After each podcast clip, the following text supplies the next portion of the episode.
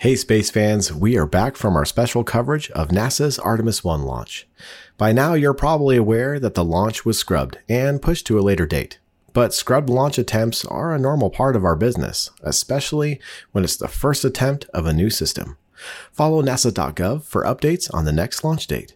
Now let's get back to our season focusing on the future of space and, in this episode, how we are making smart cities smarter with space technology. Welcome to Lockheed Martin Spacemakers, the podcast that takes you out of this world for an inside look at some of our most challenging and innovative missions. My name is Ben, and I'll be your host. In Season 2, we explore Lockheed Martin's bold new vision of a future we call Space 2050. We partnered with our Advanced Technology Center to bring you an inside look at the innovations and technologies we are developing to make that future a reality, because getting there is just the beginning. It's estimated that half the Earth's population live in a smart city. That's 3.5 billion people. It's projected that by 2030, that number will rise to over 5 billion. So, how will the future of space make smart cities, well, smarter? My colleague Natalia Oleksic takes a closer look.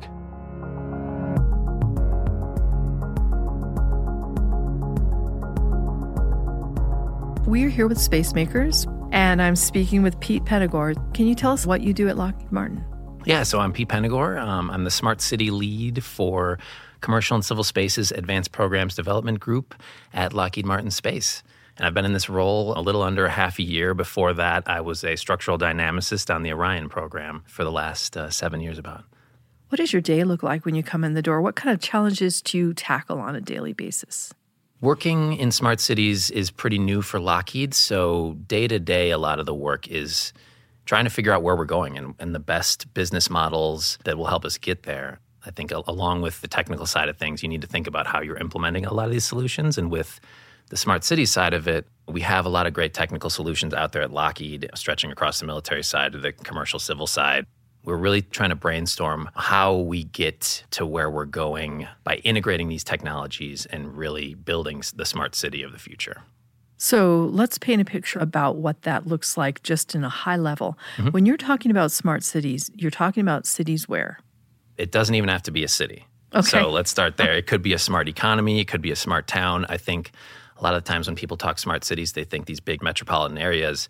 And I've seen a stat that said 70% of people are going to be living in a smart city by the year 2050. But that doesn't necessarily mean they're grouping up in these large cities. That might mean that the smart city is more bleeding over into rural areas and, and smaller towns uh, and areas that you wouldn't expect.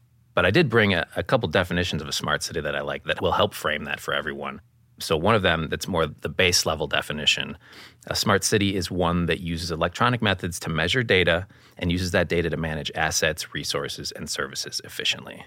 Okay. That's kind of the base level, but I think this is something that can spread to a lot of different areas, rural areas, towns, um, not just large cities. So I think it's important to think about what the solution is targeted for. So another definition about the smart and smart cities is that smart is defined as the efficient use of digital technologies to provide prioritized services and benefits to meet community goals such as economic vitality, equity, resilience, sustainability, or the quality of life. Okay. So I think that's it's important to keep in mind who these solutions are targeted for. It's really us in our daily lives.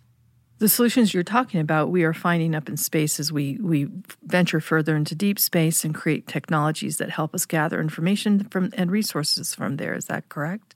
Yeah, I think there's a lot of alignment in the technologies that we're using in, in space exploration and smart cities. I could list off numerous examples. One, I think it's a matter of when you're doing deep space exploration, it's a matter of limited resources, right? And that's what we see in a smart city is we have limited resources or we want to use our resources as efficiently as possible, like those definitions we're saying. So it's about for food, for instance, in the agricultural industry, how do you grow and how do you maintain your food resources as close as possible to where they're being used. So if you think of deep space exploration, you're going to think of some sort of vertical farm that is helping grow and sustain the, the astronaut population maybe on the surface of the moon and that those same technologies that are automating the harvesting of those agricultural resources and efficiently using all of your water you know the seeds that you have to grow from those same technologies can be applied in urban farming and what you'd see in the middle of a city and how you can really cut supply chains down and get what people need closer to where they're living. That's connectivity, communications, data gathering, all of those things. Can you dig a little deeper into what you say technologies, but what technologies? Mm-hmm. Yeah, so like I was saying, you are doing a lot with different technologies to connect things better. I think a big one that is very relevant to smart cities is 5G. You hear about 5G coming. What that really does is it allows connectivity to a lot of different devices at once, and that's the definition of an Internet of Things network. You're connecting all these different pieces of sensors or what have you that are collecting data. You're connecting those together in real time so that one sensor, or if you're in your car, you're connected to an array of sensors, not just in your car. Like using that as an example, smart cars of the future have tons of sensors all over them to detect where you're going, where there's things you may run into. But if you had a flow of data coming in from every other car on the highway, that's just only going to improve things going down the line. So 5G is one capability there. Right now, Lockheed Martin's doing a lot with remote sensing that is very applicable to smart cities as well. We have a lot of technologies that can do that remote sensing. One great example is, you know, fire detection technology. So, if you live in a forested area, that would be of great benefit to have a real-time look at the area around you and know when there's some sort of you know catastrophe coming in the form of a fire being able to identify that as early as possible and tying that into a system that automatically in the future may deploy drones to go fight that fire in in a completely automated sense would be very beneficial and so those are the kind I see a lot of the technologies for smart cities really falling into the category of communications and remote sensing. I think those are the two big areas, but it's really about using those communication assets maybe through a space layer to connect all that data together and really make better conclusions on how to manage things back on Earth. So the remote sensing network will live in space, correct? But it will benefit Earth. And where are we on that? How close are we to getting that kind of network activated and instrumental in all of these things that we envision it's hard because space is expensive and you really have to have goals aligned to get some of these remote sensing technologies into space. Like the technology is there, it's just a matter of launching it and the cost behind launching it and making sure that you have a customer that can pay for it. But things like GeoCarb that's that we're helping build a sensor for is monitoring air pollution. We have an array of sensors we've deployed to Mars, for example, to do remote sensing there. But we don't even have some of those here looking back at Earth.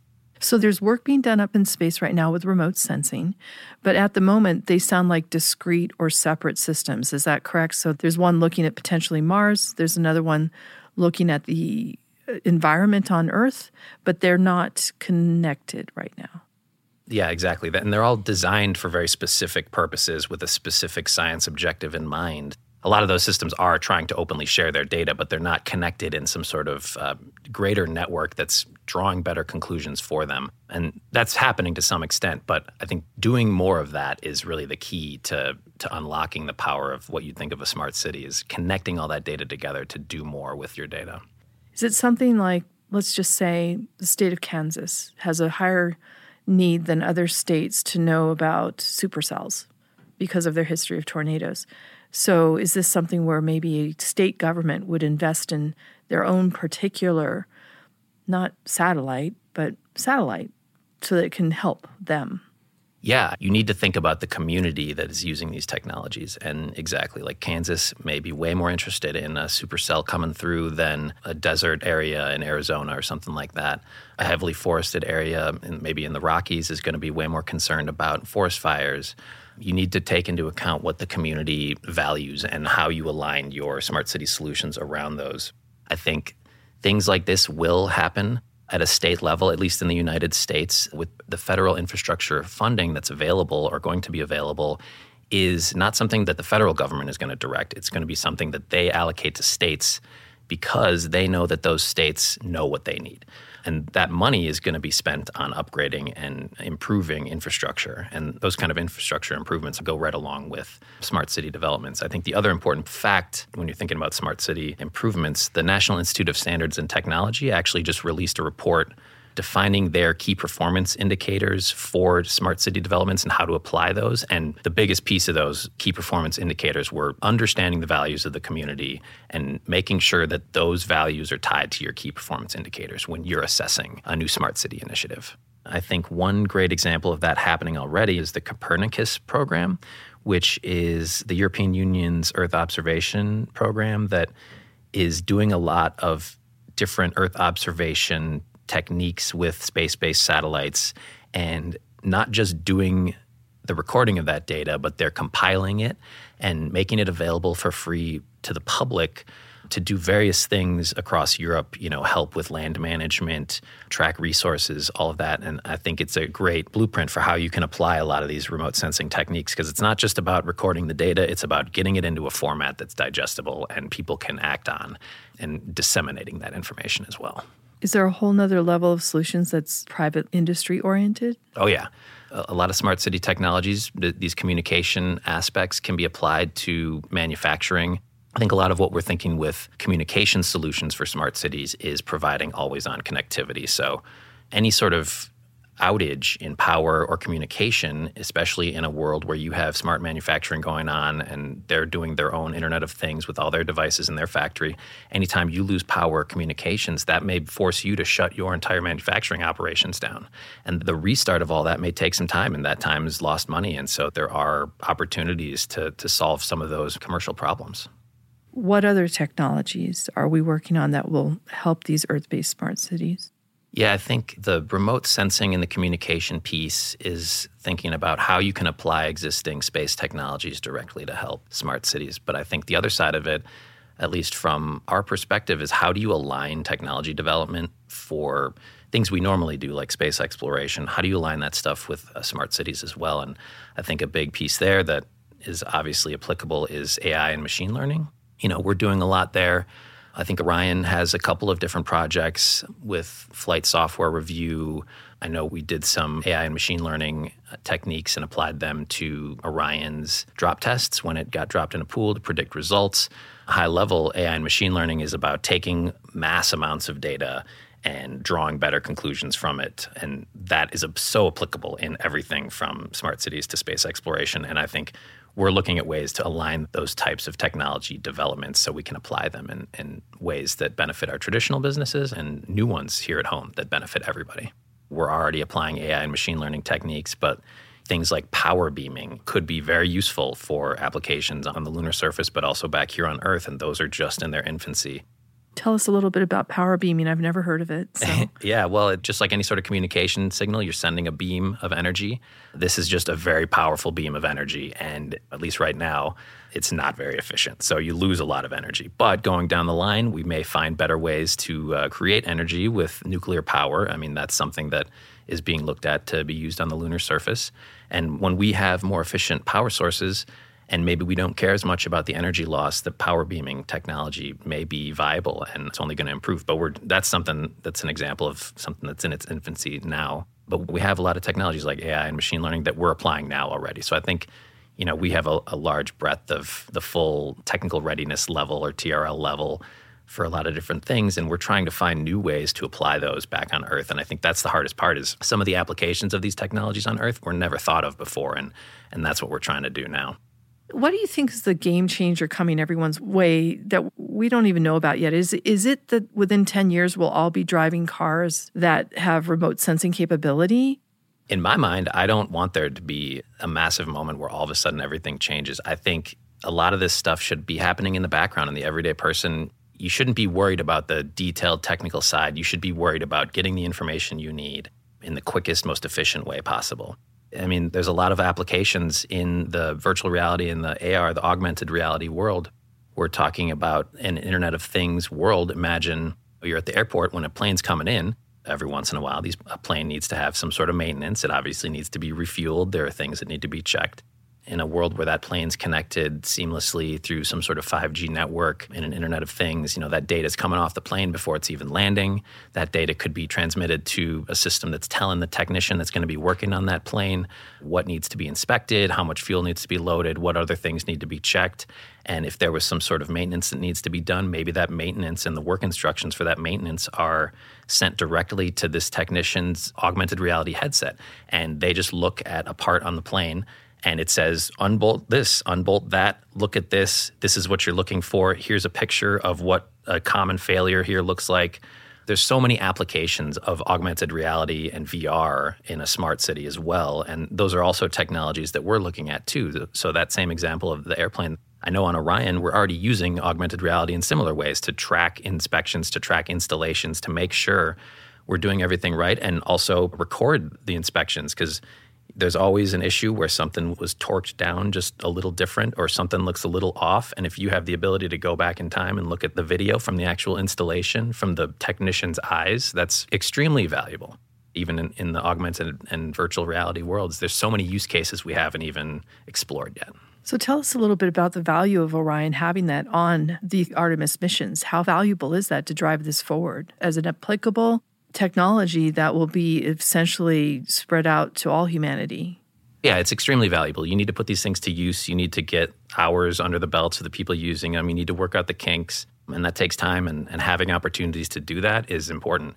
And being able to do it on such an important piece of hardware like Orion is amazing to be able to do when we're looking at the Artemis program and, and what we're going to be doing on the, the, lunar surface, I think there's opportunities to test augmented reality as well. You know, just having the visor of an astronaut be able to tell them exactly what's going on in their lunar base, seeing different pieces of the lunar infrastructure and data coming from those would be extremely valuable and save so much time when time is very precious there. And being able to test that out in an isolated environment where you have a limited amount of backup hardware and all troubleshooting needs to be done remotely, I think that's extremely valuable.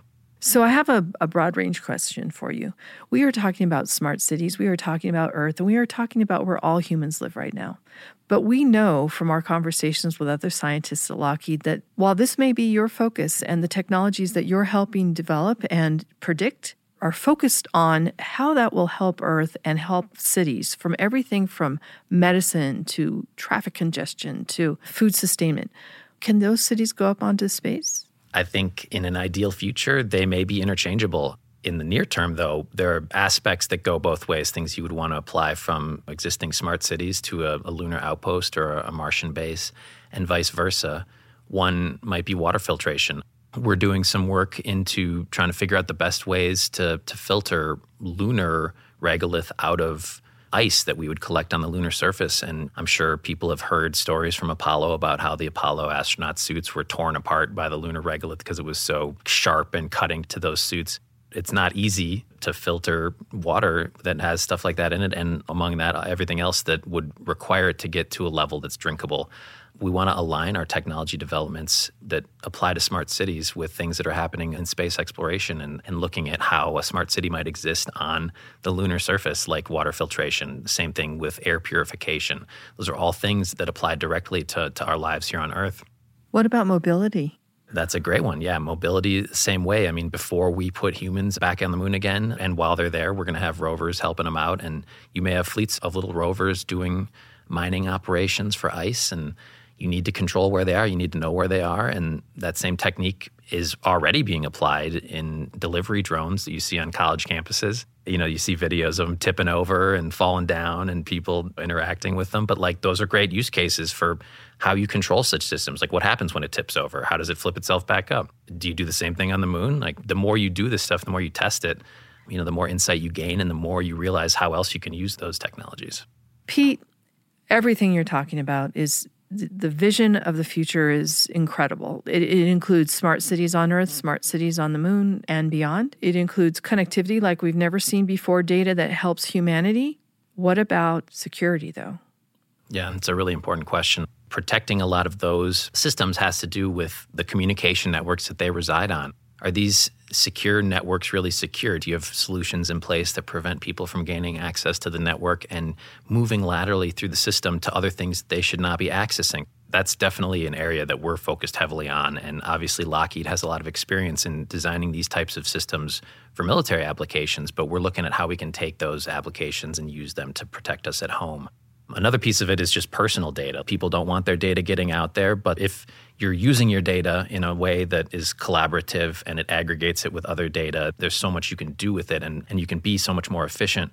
I think that is important to think about when we're designing smart cities and how you're bringing all of these pieces of data together in our minds, we think always on connectivity is extremely important. And that comes in a secure way and a resilient way. You want to be able to protect yourself and you want to be resilient against any unforeseeable disasters that shut down pieces of your communication system. And if you have such a resilient and secure communication system in place, that is the backbone that you can build a lot of these smart city solutions off of. That is a key piece and, the next step that we need to implement. And so you're in the thick of it, and that's very exciting. What gets you up in the morning? What what excites you the most about this? I think, you know, I'm in a position where I can help craft the strategy around this. And I think any solution we create in smart cities is going to benefit a lot of people. Everyone is going to see benefits from smart city technologies being applied and improving our day to day lives. And I think that's something that really brings me into work every day. And the nerd in me also loves the fact that I get to engage with some extremely sharp people, learn about things, and get, as they say, just dangerous enough to talk about it in, in a lot of different areas. It's the ability to improve the world that we live in and do it with some of the coolest technology that I've ever seen. Well, thank you, Pete. I've been speaking with Pete Penegor about smart cities and the future of space and all of the technologies we're bringing to that future to move humankind forward. Thank you. Thanks so much for having me.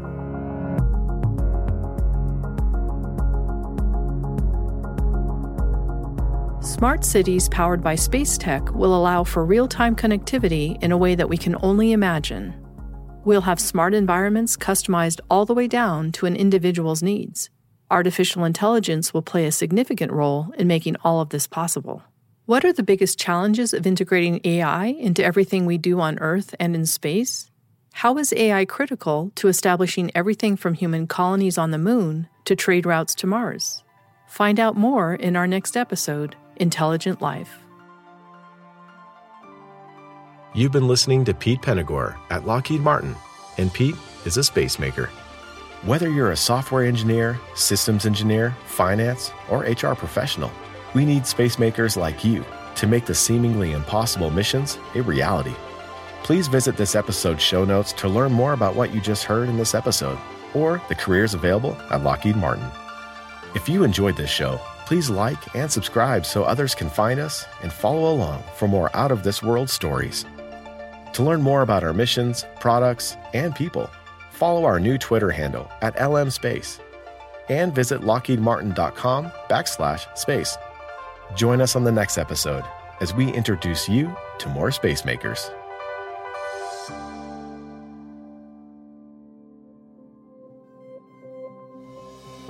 Space Makers is a production of Lockheed Martin Space. It's executive produced by Pavan Desai Senior producer is Natalia Oleksic. Senior producer, writer, and host is Ben Dinsmore. Sound design and audio mastered by Julian Giraldo. Graphic design by Tim Rush. Marketing and recruiting by Joe Portnoy, Shannon Myers, Mallory Richardson, and Stephanie Dixon.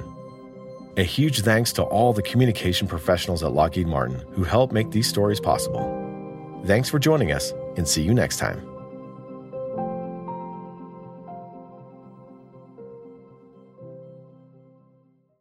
Need even more space? Subscribe to Lockheed Martin's monthly Space Scoop newsletter to get all the latest space news, fun facts, and behind the scenes mission updates right to your inbox. Sign up using the link in show notes, and remember to follow Lockheed Martin on social media. Hey, space fans, there's a new way to interact directly with Lockheed Martin Space and go even further behind the scenes of the technologies, missions, and people driving the future of space. We've launched a brand new Twitter handle at LM Space devoted fully to giving you exclusive access to the Lockheed Martin products and missions you love. Head on over to Twitter, give us a follow, and let us know what your favorite Spacemakers episode is. We'll see you in the Twitter sphere.